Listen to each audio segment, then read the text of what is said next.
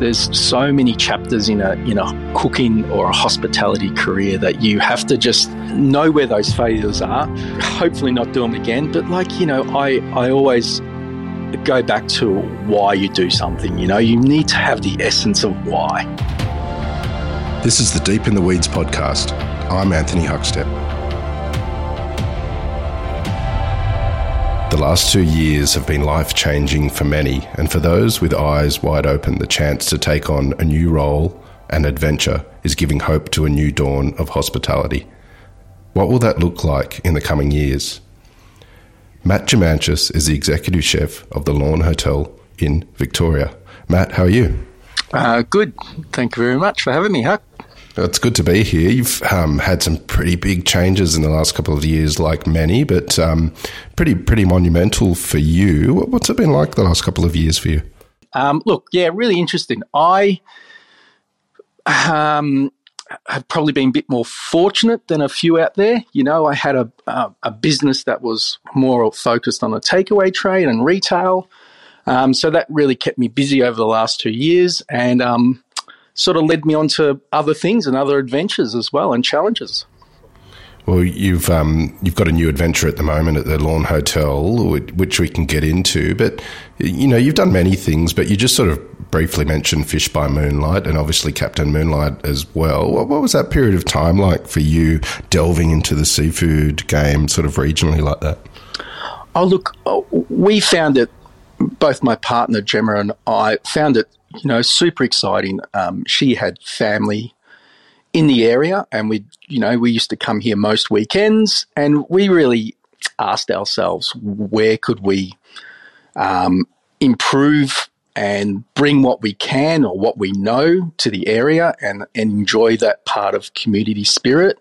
Um, you know, being by the coast, there's, you know, what we work with is a sense of place, and you know there was um, probably a, little bit of a lack of a seafood focus, I suppose, um, and the accessibility of really good sort of Victorian seafood.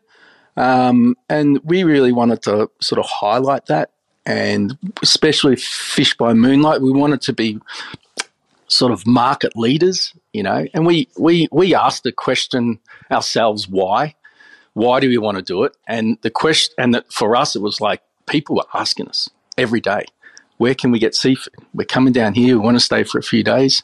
I want to buy some fresh seafood. I want to eat some, you know. Um, and we really thought there was a good hole in the market for something like that. And it wasn't driven by financial gain or anything like that. It was about how can we create an experience for people to come down here and enjoy not only one day or an afternoon, but a few days and sit here and, and really capture the beauty of the place on the surf coast, you know.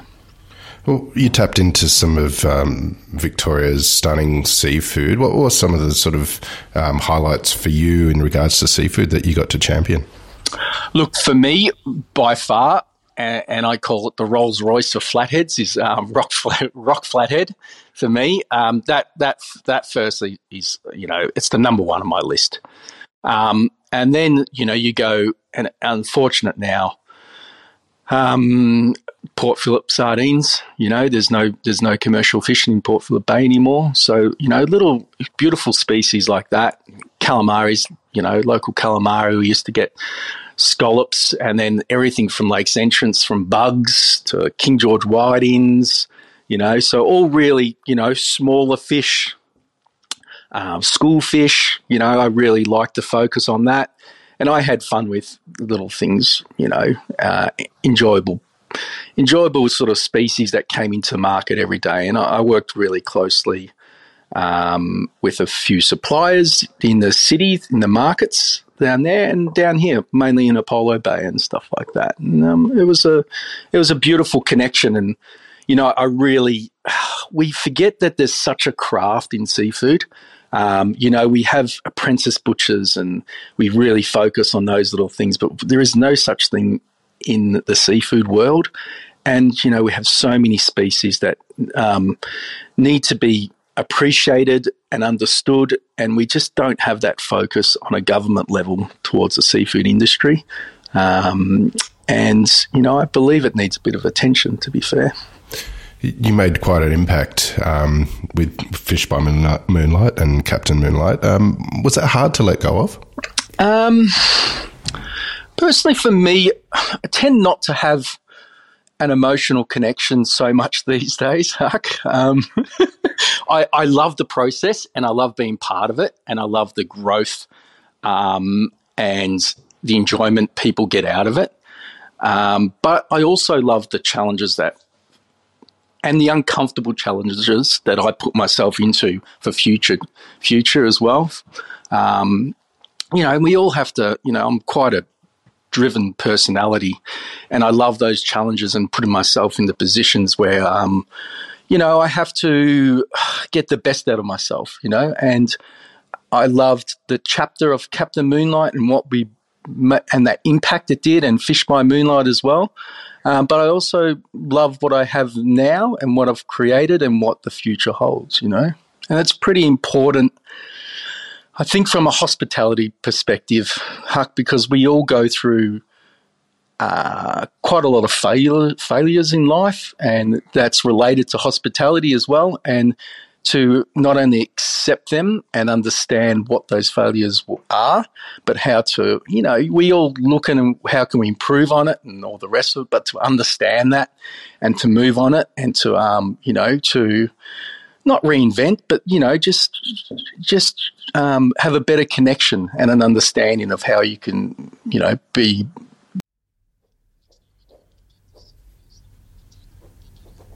it's an interesting perspective on the the importance of failures and taking learnings from them, which I want to dive into in a little bit. But take us back to when you were young. What was food like in your family growing up?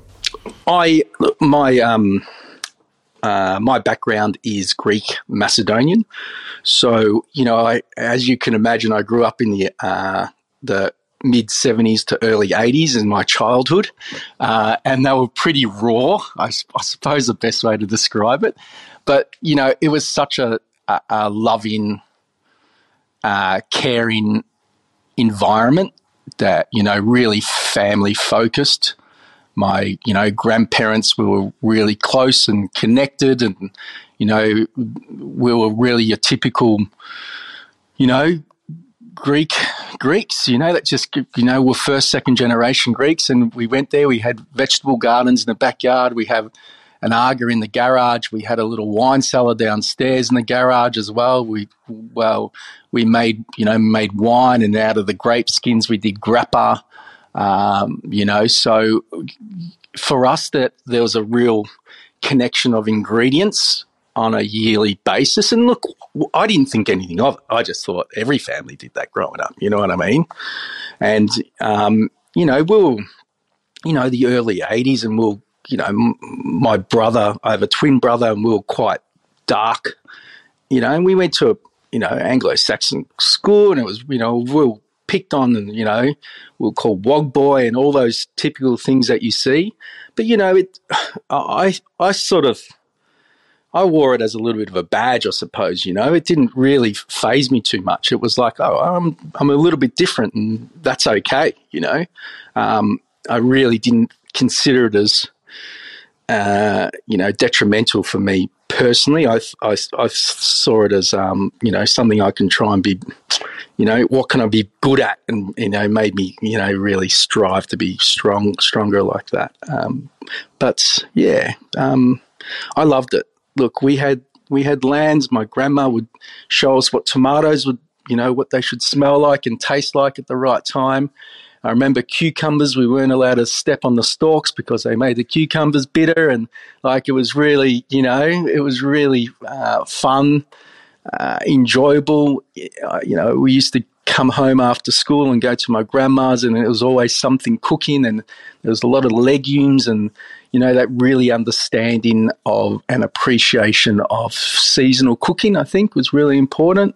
Um, and something I didn't really understand, even as an apprentice or when I started cooking, until I would go back and she would just, you know, clip me over the ears and go, like, why are you giving me a tomatoes in winter, Matt? Like, it doesn't make sense.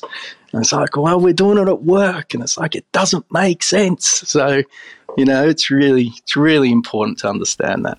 Are there any dishes um, from that period of time or feasts that you sort of really epitomised that sort of uh, family setting that you had?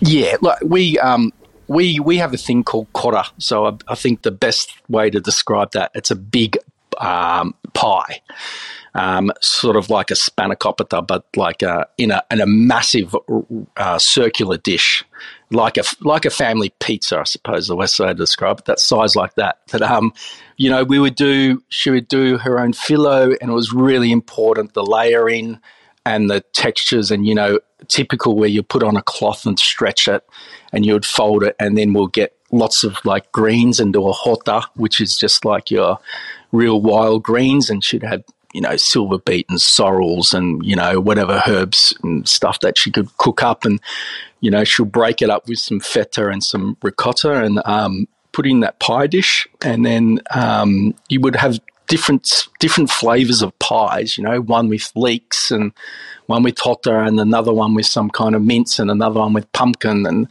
like that was that was our break in of bread really um, in a in a Greek Macedonian family, um, and then we'll have things like a, a, the other big thing was was bop and avgolemono, which is you know your classic soups. Um, you know, what one was heavily like legume. We lived in you know historically that they, they, live in the mountains of Greece, so they they live off a lot of legumes and um, stews.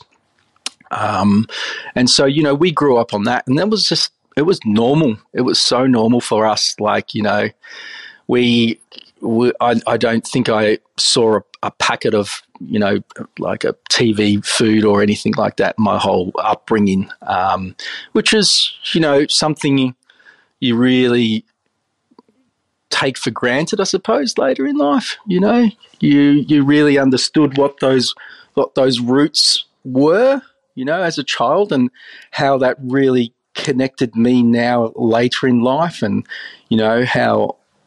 Uh, you know, even now I cook every night at home with my partner and I, and we, and it can, it's just super simple, but it's still, it's still lovely and enjoyable. And, you know, to spend 20 minutes to half an hour with your partner next to each other on the, on the, you know, cooking and in a kitchen, uh, and having that connection is so important, you know, that we, we tend to forget you know it's something that you can work together you can talk about the day and like you can put your phone away and you know you can put on some you know soft little music in the background. I don't want to make it too romantic but i mean you know it's it's a real um, you know we we forget we forget those important parts of day to day daily routines that are yeah. really so important for us.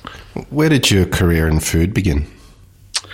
Um, well pretty hard to say. First of all, my look, my well, we had hospitality businesses growing up. My grandma had a food truck back in the eighties, you know, and she would go to the you know the little Dandenong warehouses and feed all the workers there, you know. And I remember you know, I couldn't even reach the flat grill and I was flipping burgers and she did stuff like that and like I would help her out and you know, we were kids and she was minding us, but that you know, we were always surrounded by hospitality in in ways. And they were like mainly short order cook cooking, I suppose, the best way to describe it. And that's what a lot of immigrants did back then. You know, they had fish and chip shops. And, you know, my uncle had a, a little cafe at the CUB, and I used to go there and you see all the beer being made and stuff like that. Um, um, but my first personal exposure working was actually at my auntie's Mexican restaurant. For Christ's sake, it was, it was called it was called Tres Ochos, which is like the three eights. Um, and that was in Springvale on Springvale Road in Melbourne. Um, uh, but it was this beautiful house that, you know, just they rendered it like it was a Mexican little house. And, you know, they cooked beans, refried beans and all that. And I was worked as a kitchen hand and, you know, I helped them out and stuff like that. And um, I was actually going through uni at the time. And, um, you know, I had, I don't know, there was some kind of social involvement that I really loved. And uh, I really, you know, I loved walking to into the kitchen and the atmosphere and you know how the chefs would talk and it was it was you know it was just alive. And you know, when you sit in a lecturing room and listen listen to this lecturer for hours, and you're going, "Why do I need to do this?" And um, you know, and and I thought to myself, you know, I went through a couple of years of uni, and I thought to myself, "Oh, look, you know, if I can just apply myself to um, to the studying of cooking as I as I did throughout the rest of my life, then you know maybe I can, you know, tackle it other than just being a, a, cook and just really understand it a little bit more, not not intellectually, but you know, just understand the the the basics and classics. And you know, back then, huck, there was no uh, internet. You know, it was just books, and we just read. And I, you know, I can tell you now like the first 15 years of my cooking career was just reading. And it wasn't about I have to read a book. It was like I'll read a recipe or I'll, you know, my, my father found Ma Cuisine in the rubbish tip and he goes, oh, you know, son, I found this. It's like an old edition. It was from the 50s or 60s. I go, I don't know what he goes, I don't know what it is. It's something cooking here. You have it. You know, it's like when you when you uh, discover Escoffier and and read little recipes and you know um, understanding how the poetry of writing recipes is so beautiful. Elizabeth David does it wonderfully, you know, Delia Smith. And, you know, we don't have to have these beautifully illustrated um, um, cooking books when you can just read the poetry of cooking. it. so it's such an amazing way, and it makes you think about it, and you know how they de- describe this dishes, Escoffier especially. It's just like, oh fuck, it's so simple. Yeah, fuck, you know, it's just it's just so simple, and it makes sense, and that's how it should be. You know. You did your apprenticeship at Cafe Grossi. What was that kitchen like compared to what you knew before that? It was, it was a league let's just go there. It was like you were no longer in the reserves. You were like you're in the top 18. You know, the first, the first. So, um, uh, look, a, a, real shock the first couple of weeks, um, but I loved it. Like the Grossi family. You know, I, I owe my appreciation to cooking and my work ethic to them. Like, you know, Guy and his father and his, you know, his brother-in-law Chris Rodriguez was, you know, they're instrumental to where I am today, without a doubt. You know, I go into every kitchen thinking what I did there. Um, it was really special. You know, we, you know, we made, we had a beautiful antipasti shelf in the middle of the restaurant. You can't do it these days because it's all governed by refrigerators and all the rest of it. But like, you know, our job was to get all the scraps from the chef from the day before and make antipasti. You know, it was three tiers, and we had to do probably twenty antipastis. And it was like, you know, what do we do with spinach, spinach stalks, and we had to do a frittata of some kind, or we had to pickle mushrooms, or you know. So we really learned a beautiful basics and like that. And we had to make bread every morning, and then in the afternoons we had to do the ice creams, or we had a carpigiani. So we did desserts in the, in the afternoon and stuff like that. And in between, if we were lucky, we could break down some lands for the abbacchio with, you know, paraffini and like, you know, and, and that first week I started there, Frank Camorra started as well. So we we did our apprenticeship together. Um, you know, Frank from Movida and and um, and you know Marty Beck, who has Dr. Marty's crumpet. So you know we are all really good mates, and there was this great, you know, really energetic kitchen, um, and we, we really pushed ourselves. Um, um, and it was a, you know, look, it's a it's a tough environment. Like you know, you worked hard. I'm not, you know, it, you worked hard, but we there was a lot of enjoyment and a lot of laughs out of there, and like you know, there was there was the beauty of cooking. Like we. The, the the Grossi family, they don't hold back. They just, if you, you know, if I asked, I wanted to do a, a passion fruit sorbet and get me a couple of tins of passion fruit. The next day, I had four boxes of passion fruit that I had to pick, and so that's that was the mentality, you know. So it wasn't you don't do things in halves. You you really understood it, and it was like you know this is not how it is. You know this you've got to bring it back and use the best. And um, it was you know it was it really taught me. Um, uh, not to cut corners and you know serve really super delicious food you know and it you know his father was really great as well he you know he'd teach us little lessons like we'd go to work and then you know for five minutes late, he'd come, come on, sit with me, and we had to have a coffee with him and read the paper for 40 minutes. So, you know, for the rest of the day, you'd be in the ship trying to chase things. So he'd teach you a lesson not to be late. So, you know, little, little things like that were really instrumental about um, how you should be in a kitchen, you know. So, um, you know, those lessons in life, you know, are great. And look, you know, I was probably a, a, little bit of an entitled shit back then, and you know, you think you're really good, Huck, but you know, these these people really ground you and say you've got a lot to learn, and you know, if you want to be part of this industry, it's you know, it's it's about um, you know the graft, and you know, you you know, you get your luck through hard work, and you know, that's what partly it is. Early on in your career, you started your first restaurant in the Yarra Valley. Tell us about that experience. Ah, the Riberry. Wow, that was back then. I was probably like 24, 25. So I'd come, I'd come out of, what did I do?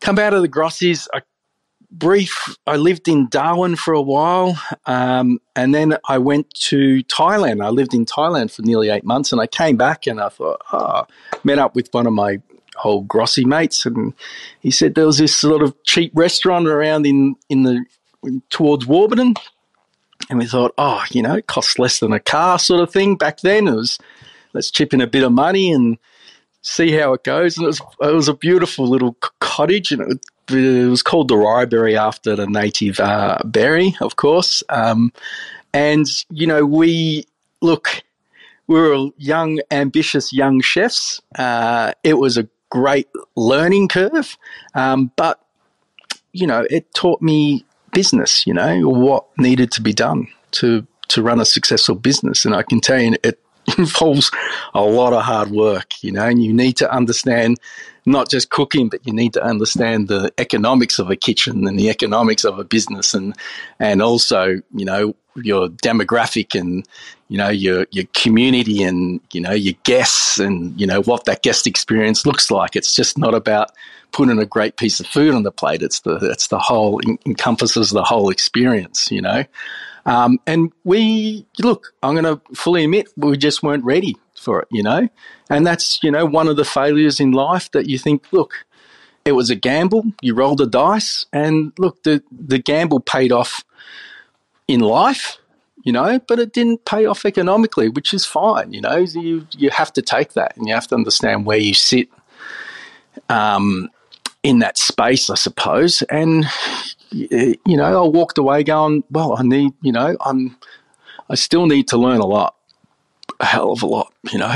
And you know, that really brought my experiences onto, you know, as soon as I left there, I was like, oh, I really want to go to Europe and really, and really um, understand like, what it's about and be involved, you know take us over to Europe because you um, worked with um, amazing uh, chefs like Heston Blumenthal and, and Rowley Leigh as well. What, what, was it like? Oh, look. Uh, look, amazing. Like, it, it is like, it's wrong. It's, I tell you, it's like a bulldog, eh, in those kitchens. You've got to be tough. Like, even back then in the 2000s, it was, it was super tough and like, you know, I went over there and like, oh, look, I knew nothing about Michelin stars. It was probably 2003 or two or something along there. I can't remember.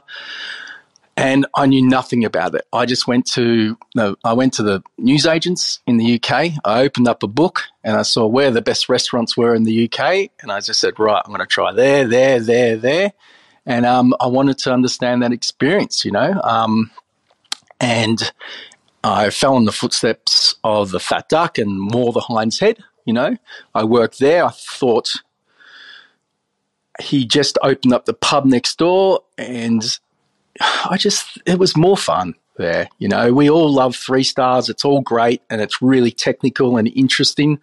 But uh, for me, I was probably one of the oldest chefs there, been nearly 30. I think I was 30, and it was really young, really young brigade. And like, I just thought I could have more of an impact in that kitchen, you know, and I did. You know, I, I, I learn about historical cooking, I, I learn about techniques, and, you know, it is everything that Heston is perceived on the TV is exactly what it's like there working with him. It's, it's super highly technical, you know, researched, lots of trials, um, you know, but and really involved, but um, also environment that was super tough. Like if you weren't if you weren't performing, there was another person knocking at the door. You know what I mean? So you really had to. You worked hard. You worked super hard. You know, one o'clock finishes, seven o'clock starts. Like it was, you know, that London style. Um, and you know, I did that for a couple of years, and you know, I, I I really loved it, and I got a lot out of it.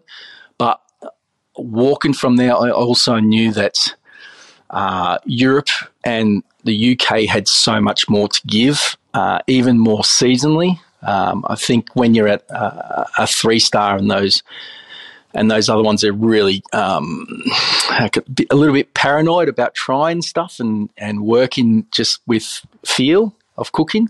Um, you know, it's all it's all really super technical and has to be straight down the line. And I wanted to experience more of what um, not only English cuisine and ingredients had, but you know seasonality and you know what's this beautiful produce from Europe coming in and and you know and when I left. Um, when I left working for Heston, you know, I sat down with him and I said, "Oh, you know, I might try this start person here or that." And he turned and all that I might try over there. And he goes, "Look, Matt, just go to work with someone with some intelligence, like cooking intelligence, and really get into that person's brain and understand what it was. And that led me to Rowley Leigh, and like he changed my life in cooking dramatically. Like it was only six months, but it was the most impactful six months of my life, without a doubt. You know, he it was it was like working in an old Escoffier kitchen. It was awesome. We had rotisseries, we had two different types of partridges. We had grouse, we had cote de beef, we had ducks, we had English chickens, we had, you know, everything. And this is all at once. Like it just came in. We had a, a butchery and a fish person downstairs in the cellar cooking and breaking down, you know, barons of beef and, you know, whole fish and it would come up through the elevator in the in the to the kitchen upstairs, the service kitchen, and we'd be throwing it on the on the grills and cooking just like instinctively. And like Riley would come and we'd be all like, we'll have all our mise plus done like during the morning, and Riley would come and slap a menu at you at eleven o'clock, and we had one hour to get ready for our service, and it was just like really, you know. It put you on your toes and like you know it was so enjoyable um, uh, just understanding what those ingredients was, and he loved it and respected it. And he was so knowledgeable. He, um, you know, he'd you know he'd talk about you know the trifle for an hour and where it came from and how it was and you know crystallized chrysanthemums on there why it was there and how it came about and it was some queen that did this and you know it was so fascinating um, you know super intelligent person and and I really thrived off him and we you know, we had quite a lot of banter between each other. And he was, you know, before service, he'd bring out a glass of champagne, and him and I would have a, a little glass before service. And it was that sort of style. And would chin wag. And then, you know, he would come, you know, people would come up to the pass and you'd say, Matt, come over, meet Mick. And I'll go, okay, I'm busy doing something. And it's like Mick Jagger there, and they were mates. And like, you know, you had that experience. And Delia would come up and, you know, and this is my mate Dealey, and have a chat, and and you know, so we, we really got to it, it sort of experience that, and not only that, he also he he he understood what a personal life was. So we all didn't have to work too hard. We did, you know, six or seven shifts a week.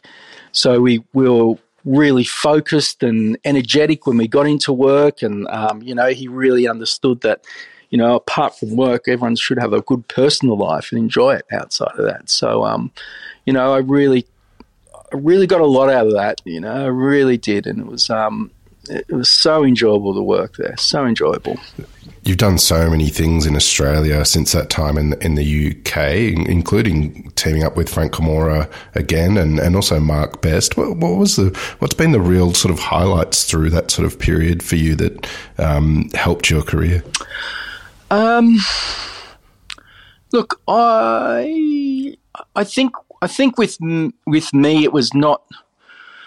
I didn't strive to be in a position of like you know it wasn't it wasn't my drive to be a head chef or a senior in there. It was about for me it was about teaching and coaching in those in those environments. Really, uh, it was really important for me. Um, that was still tough. I expected a lot from from you know from the rest of the chefs because I'd been through a lot, and you know it wasn't about perfection. It was about guest experiences. Like if that guest is not having a good time, we have to make them have a good time, kind of thing. And it, it sometimes it wasn't the right route. And I know that now, um, but look, it was.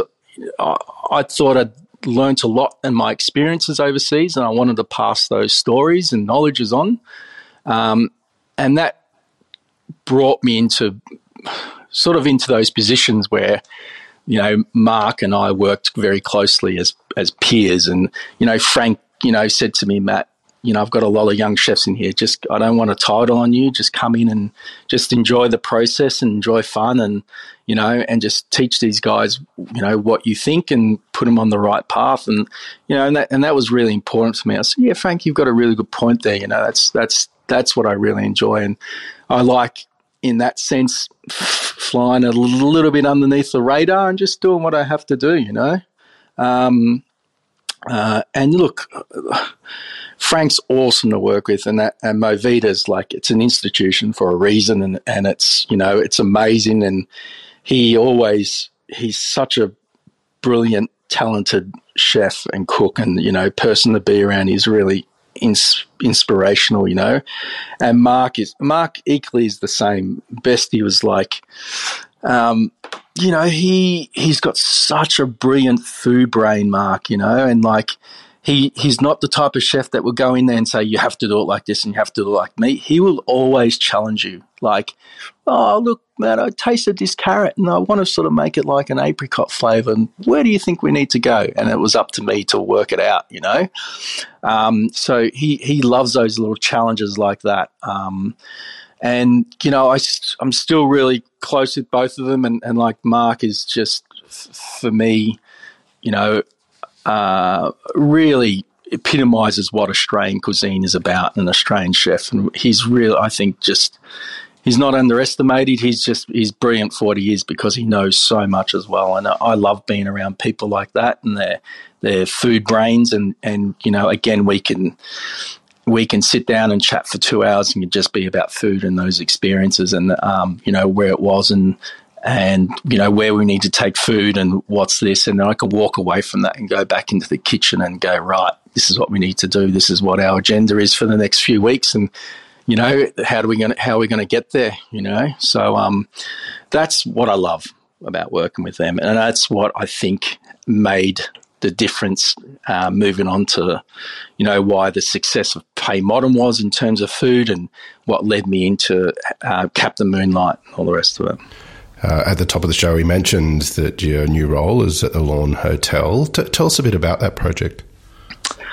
Oh, look, sort of. To be fair, I sort of fell on it. To, to you know, I uh, I was obviously still had Fish by Moonlight and working in that. Um, and look, they came and sort of approached me and sort of had a bit of a chat and just more about like, you know, what do you think of the area and blah, blah, blah. And, you know, my intention was I, I didn't look, I know Maryvale and what they've done in the past. Um, and that would never drove me to work for them in any way. And I sat down, I had a meeting with Justin and he goes, What do you want? what do you think, Matt? And I said, look, for me, I just want to make the Lorne Hotel the most exceptional place on the surf coast. That's my that's my aim. How I get there and how we get there, I wanted to make it an icon, not only for the community but for the tourists, you know, and resurrect this icon that it once was. And I, you know, I want to be part of that and have that challenge. Um, and, you know, they said, you know, Justin was like, that's exactly what I want to do. And like, we're happy to help you get there. And, you know, you, we want you to treat it like your own business. That's how we, that's how we want you to do it, run it, you know? And, and look, I said, you know, these are the guidelines that I'd like to work with. And they were like, we are happy to give you all the tools and the research, uh, resources and, you know, help you on that path to get there. And, you know, they've been super supportive like that, you know, and really, such a challenging uh, such a challenging business in a good way. You know, working with uh, like a multifaceted venue, you have to really open up the staff to a little bit of vulnerability to get the most out of them. And, and how we get there and what those what that involves, um, you know, it, you know, it takes a lot of one on ones. It takes you know a, a lot of time planning, you know, um, to sort of get there. But uh, I'm I'm loving it, and the people around me are loving it as well. So you know, it's so it's it's so good. It's it's it's again crazy. It's a it's a big venue, and look, it's not going to be. It's not perfect. It's not, and that's what I love about it. It, it isn't perfect. It's it's dingy. It's old. It's some things don't work, and you know, you just go, all right. Well, let's just try and make the most of it. What can we do? And that um, I, I love coming back to that innocence of hospitality and that you know for me it's especially in the last few years about how that guest and that guest centric you know guest experiences what's that involve and how do we get there? And I, all i want to do is try and improve it and make it that space that people love going to and, and, and did before whether that be for listening to a good band or having a beer in the afternoon and watching the footy or you know having a nice feed you know it's like that's oh, that's what I want. I want it to be that icon on the surf coast. You know? Give us a bit of a sense of the, the food offering there. What what can people expect um, if they're going going to eat there?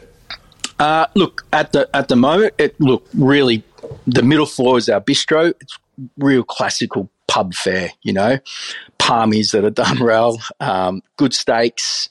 You know, really composed little salads that we do. We work seasonally as well. So, you know, beetroots and local produce, goat curds and, you know, bits and pieces like that. You know, it's, it's, you know, it's a higher volume. Um, so you're going to know your limitations in a way, um, but it's still proper. You know, it's the best way to describe it. You know, it's proper pub fare. You know, um, I think it's quite generous.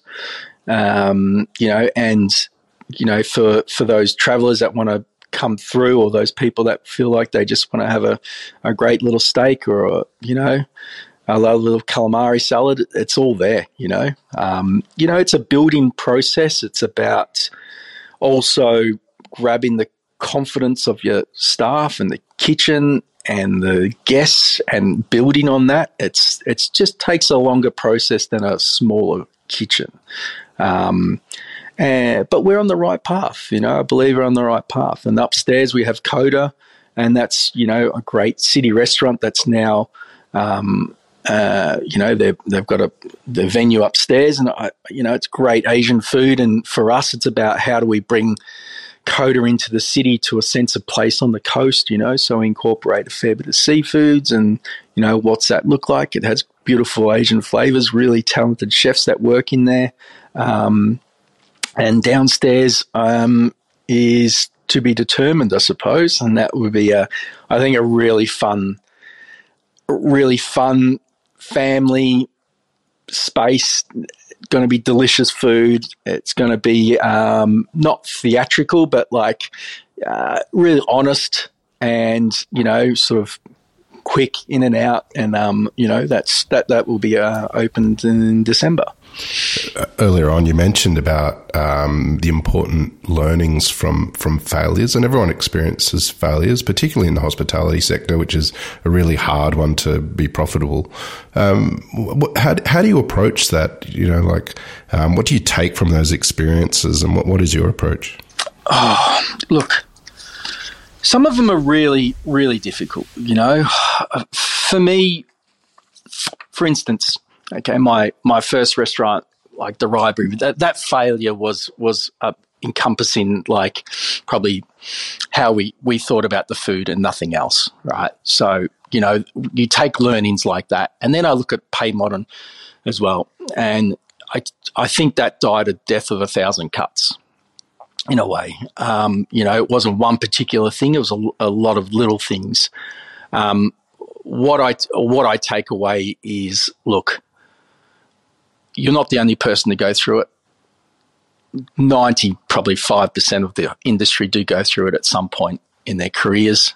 Um, it's something that you you accept it, you you know you hopefully learn from it, um, and you know you move forward. There's there's so many chapters in a in a cooking or a hospitality career that you have to just uh, know where those failures are.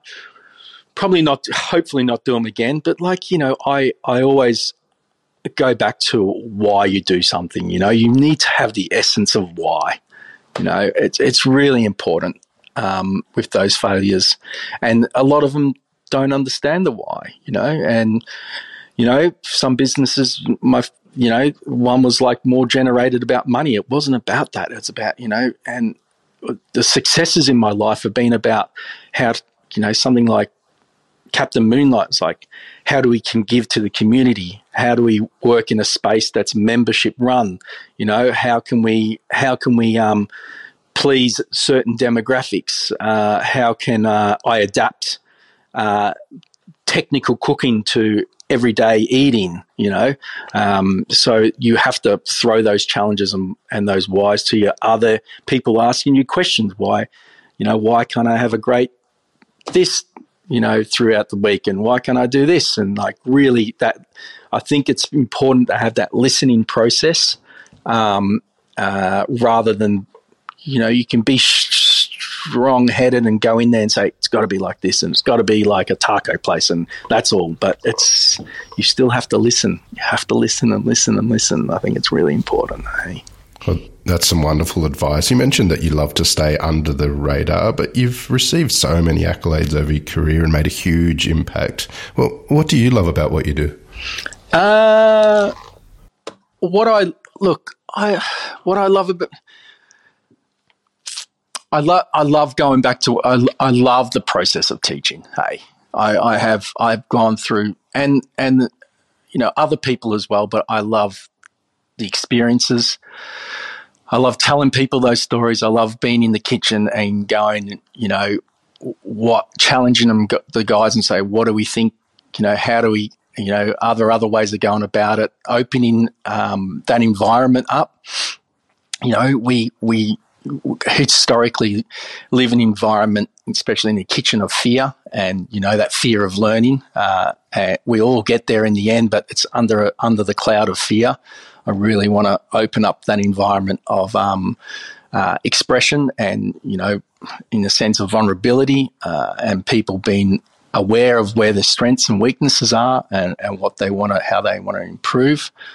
Um, and I, I, love working with younger chefs and ones that are can you know listen and understand those stories and, and know that there's there's knowledge involved in it and you know you know, I, I, love learning off them as well. You know, we get so many, so many chefs from other countries and, and their little techniques and what they learn. You know, it's, it still fascinates me. Um, and I love uh, knowing that and understanding it and, you know, listening to their stories. Um, you know, it, it's really important.